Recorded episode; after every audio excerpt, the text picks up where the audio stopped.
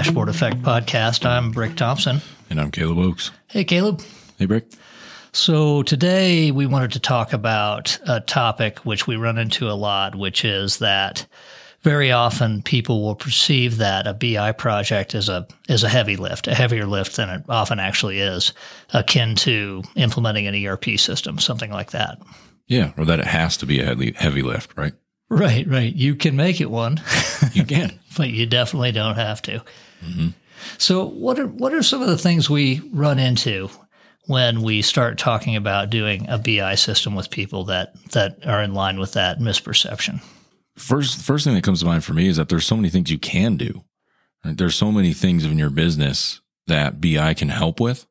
And it's easy to just brainstorm and, and go crazy. And then all of a sudden, this little thing that, that could be small or you could start small with now seems monumental and overwhelming. Yeah, I think that's right. And I think, uh, at least in my experience, most of the time, something like an ERP implementation just by its nature ends up being almost a waterfall type of development effort, even though you might approach it in an agile way. I mean, you sort of have to finish all of it before you get to use it. Whereas with BI, if you're smart about it, you can actually start improving outcomes at the company in a very short period of time and truly do it in an, in an agile fashion. Yeah, that's right. And another way to think of it is, you know, an ERP implementation touches all sorts of all pieces of the business, right? All over the place. But there's also little pieces of your business that may run on little pieces of software. And maybe you could take a CRM, for example. If you have a relatively small sales force, that's an easy thing to, to implement. It's not quite as big of a lift. And same, same principle applies for BI. You can start in a small area. Well, and in fact, uh, in, in most of our engagements, we recommend that that's where you should start. Um, I think it's important for a company as they're taking on BI in a formal way for the first time to see that it really doesn't have to be that heavy lift and that they can start lessening the overall burden of reporting and data gathering very quickly, especially if they'll zero in on a particular subject area and on a particular outcome and goal that they're after and, and really focus on that rather than feeling like, oh, this isn't this isn't going to work until we have everything in here. It's kind of along the same lines of an earlier episode that we did about uh, data warehouses and why they get a bad rap, and it's because historically people have gone at building a data warehouse like implementing an ERP. Like we have to do everything. Same thing applies to just BI in general, whether you're building a report or a data warehouse. You don't have to boil the ocean. Yeah, I think that's right. And I think even when one of our clients really does want to build a sort of end to end BI system with deep um, ETL into all of their data systems, uh, there are still opportunities to deliver value in terms of reporting, things that are valuable to the to the company and to users in the company early on and all along the way. You don't have to wait till you have everything. Right, and that unlocks efficiencies for people, right? Now, now your analysts aren't spending their days, you know, playing around in Excel, pulling data down, doing V lookups and things like that. They're now they get to spend their time actually improving your business or actually analyzing the data like their title implies. Yeah, that's right. It makes me think of one of our clients where we did do an end to end sort of soup to nuts BI implementation, but we started uh, with one or two subject areas, um, very quickly got data and started reporting on that immediately. Their goal ultimately was to reduce the burden on their 47 report writers. Um, they figured their 47 people were about 13 FTEs uh, of effort uh, you know, basically ongoing. Um, and over the period that we implemented BI, by the end, we got it down to about three FTEs of effort while the business approximately doubled. Um, but that happened step by step along the way. We didn't have to wait till we got to the end to get that. Right. And we started seeing those benefits almost immediately to what you were alluding to. And, you know, no business should have to have 47 report writers. Not in this day and age. That's crazy. Hopefully not. Yeah. Not if, not if you're, not if you're approaching your, uh, your BI correctly. So, so how do you approach a BI project so that you don't turn it into a waterfall ERP type implementation? Yeah. So this is where data culture becomes important and having people that are going to, you know, champion the effort because really in order to make it as efficient as possible and um, work really well, what you should do is uh, be okay with some iteration, especially among the small stakeholder group. Like, let's start getting some reports out. Let's start looking at some data. Um, let's start digging around. A lot of times, what you see is people just don't know the data very well because it's always just been emailed to them, or uh, they just trust that wherever it's coming from is right. And then they, then they get this new view out of it in Power BI or some visualization tool that's interactive. And they've never been able to interact with their data like that. And now all of a sudden, all these new insights are coming out and it's, and you start to wonder, well, that's not right or that's not right. Um, but you've got to be, you've got to be patient with that and you're going to work through those things really quickly. The reason that you need to be prepared for that is that you don't get taken off guard and kill the project or, or start getting overwhelmed with like, maybe this is too much because it's not. You're going to, you're going to get through that. Um, and just the simple fact of getting some numbers in front of you is just, is going to be better for you.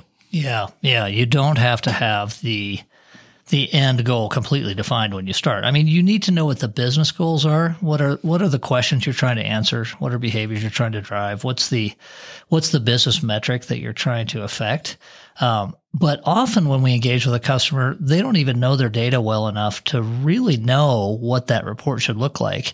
Um, and through you know through discovery and design uh, and asking uh, questions with them, we can get close to it. But you're right. As soon as you put it in, in front of them, often those users will start realizing, oh, now I see. Now I see what I needed. And we can iterate that really quickly. So, I mean, you don't have to spend months on that. That can be a matter of two or three weeks going from you know, your first proof of concept to a finished, finished product that's actually delivering a ton of value. Exactly. And, and, you know, another common thing that we see is when you have someone that doesn't quite necessarily know exactly what they're doing when going and gathering requirements or actually going through the process of building something is that they're going to be requiring a lot more time of the executive team or the stakeholders than is needed. So you really want to know, you want someone that's going to be able to come in and pull in the resources that are needed at the right times. And when you do that, the burden on the, on the executive team or the stakeholders is, is so low um, nothing like like an ERP implementation. Nothing like that at all. Right, and I think that's a really important point. And if and if you try to approach your BI project as a waterfall, you know, we've got to do everything all at once. Um, it can actually derail it because you need so much time from key stakeholders and executives that you can't get it, and it causes delays for us, we try really hard to make sure that we break the projects into bite-sized pieces, uh, and and really resist that. And that can be hard because as a consultant, you know, a, client will tell us exactly what they want. We know we can do it. Um, and if we're not careful to identify, hey, this is a bigger scope than we should bite off right now. Let's break this up. Um, we can fall into that trap. Well, and we certainly have in the past. We we don't we don't so much now. We really watch out for that. Yeah, we do. I, I can recall just a few weeks ago, we were working with a client and kind of giving them an idea of what the scope of a new project is going to be. And one of their biggest objections to us was, we don't know if our team has the time to do this. Can you give us an idea of how much effort our team is going to have to spend on this? Um, and we have this thing down to such a science now where it's like an hour a week at the very most for the next three weeks. Right. So if you're not us and you want to uh, you want to implement BI at your company or for someone else, how do you how do you do that? How do you avoid getting into that situation where you're taking too much time? You you know you have to have people that know a little bit about what they're doing and have built reports and data in the past, and what that means is that they'll be able to take a, per, a bit of control over the engagement um, whether that's an internal engagement or, you know, using a vendor, I use engagement because that's how we term it, but you could have an engagement with your staff internally or some other vendor. Um, but they should be able to take a little bit of control and only pull in the executives or the people whose time we're trying to protect very rarely and at the most important times in order to get the information they need as efficiently as possible and then keep on going. So there, there's, you know, that that's the pitfall, right? Is where you're let's say you have an analyst that's building their report. They don't really know what they're doing or know the business well enough. Um, so they're just constantly needing time with the executives or the main stakeholder group to try and figure out where do I go next? What's the next step? I'm not really sure I'm understanding this. Um, please give me guidance. Um, if you can get somebody in there that doesn't need that, that's really important. And do they not need it because they have experience doing it with other people or that they're business focused? Uh, what do you think are the traits that make that right person? It's a good question. And I, and I think it's, I think it's experience. A lot of it is experience having done it before in the past. Um, there's also a culture piece to it, right? So if, if your executives feel like they have to be a part of every little decision or every little, you know, nuance to a report, by proxy, that's just that's just going to require more of their time. Um, so there there has to be a little bit of hands offness, but that also comes with uh, trust that your analyst or whoever's building the report also knows what they're doing. So it's a bit of a two way street, kind of a chicken and egg type type of conversation. Um, but having somebody who knows uh, the business or at least has experience building reports like this before super important. Yeah. So all of that. Plus, I think it can be difficult for someone who is actually in the business, working in the business, to get out of order taker mode. And order taker mode is what kills you. So if you're a if you're a report writer, business analyst, and you're just trying to deliver what the executive is asking for, what the business person is asking for, and, and, just sort of taking notes on, okay, they want a pie chart, they want a line chart, hopefully not a pie chart, but you know, they want this, they want that, and trying to deliver that as opposed to someone who uh, is approaching it very much more from a consultative standpoint, arm's length, and sort of prescribing the right medicine for the goal at hand, not being in order taker mode. Obviously, there's give and take there because you need to listen to those business folks and make sure you're delivering what will, what they'll ultimately need, and you can't just put up roadblocks. Uh, if you, if you don't agree, you need to get in sync with them. But I think sometimes it's easier to bring someone from a different part of the company or outside the company to fill that role in order to do this in a in a an efficient, fast, effective way. I'm glad you just said that because that sparked something for me when you said uh, knowing the goal. If you have a well defined goal, your report writer, if they know what they're doing, they should be able to go off and, and meet that goal to the best of their ability. Review once with you. You may have some, some feedback, maybe some iteration. They go make those changes and you're meeting the goal, then you're done, right? It can be very quick. Yeah, I think that's right. I think, I think for the report writer, keeping an eye on what the actual goals are and the goals are not to deliver uh, a report that meets the exact sort of order in terms of, oh, I want this chart there and, and, that KPI there, but rather deliver results. So you get your end user feeling like now they're spending much less time on, on actually gathering data and putting together reports. Hopefully almost none. They're just pulling it up on their browser.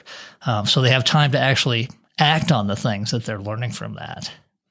Yeah. And I think we can go in depth uh, later on in another episode about building a report to a goal and how you should go about doing that. And maybe we can bring in one of our, our engineers to talk about that. But, um, it's really important. And I think the key thing here is establishing a goal and allowing the analyst or the developer to work towards it and then pulling the key stakeholders in when needed. Yeah, I think that's it.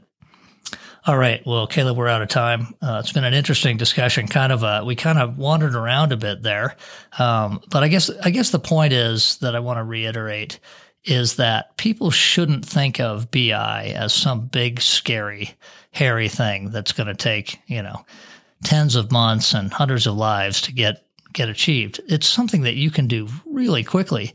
You may spend lots of months, maybe even years on it, getting everything exactly the way you want it, especially as the business pivots and changes and so on.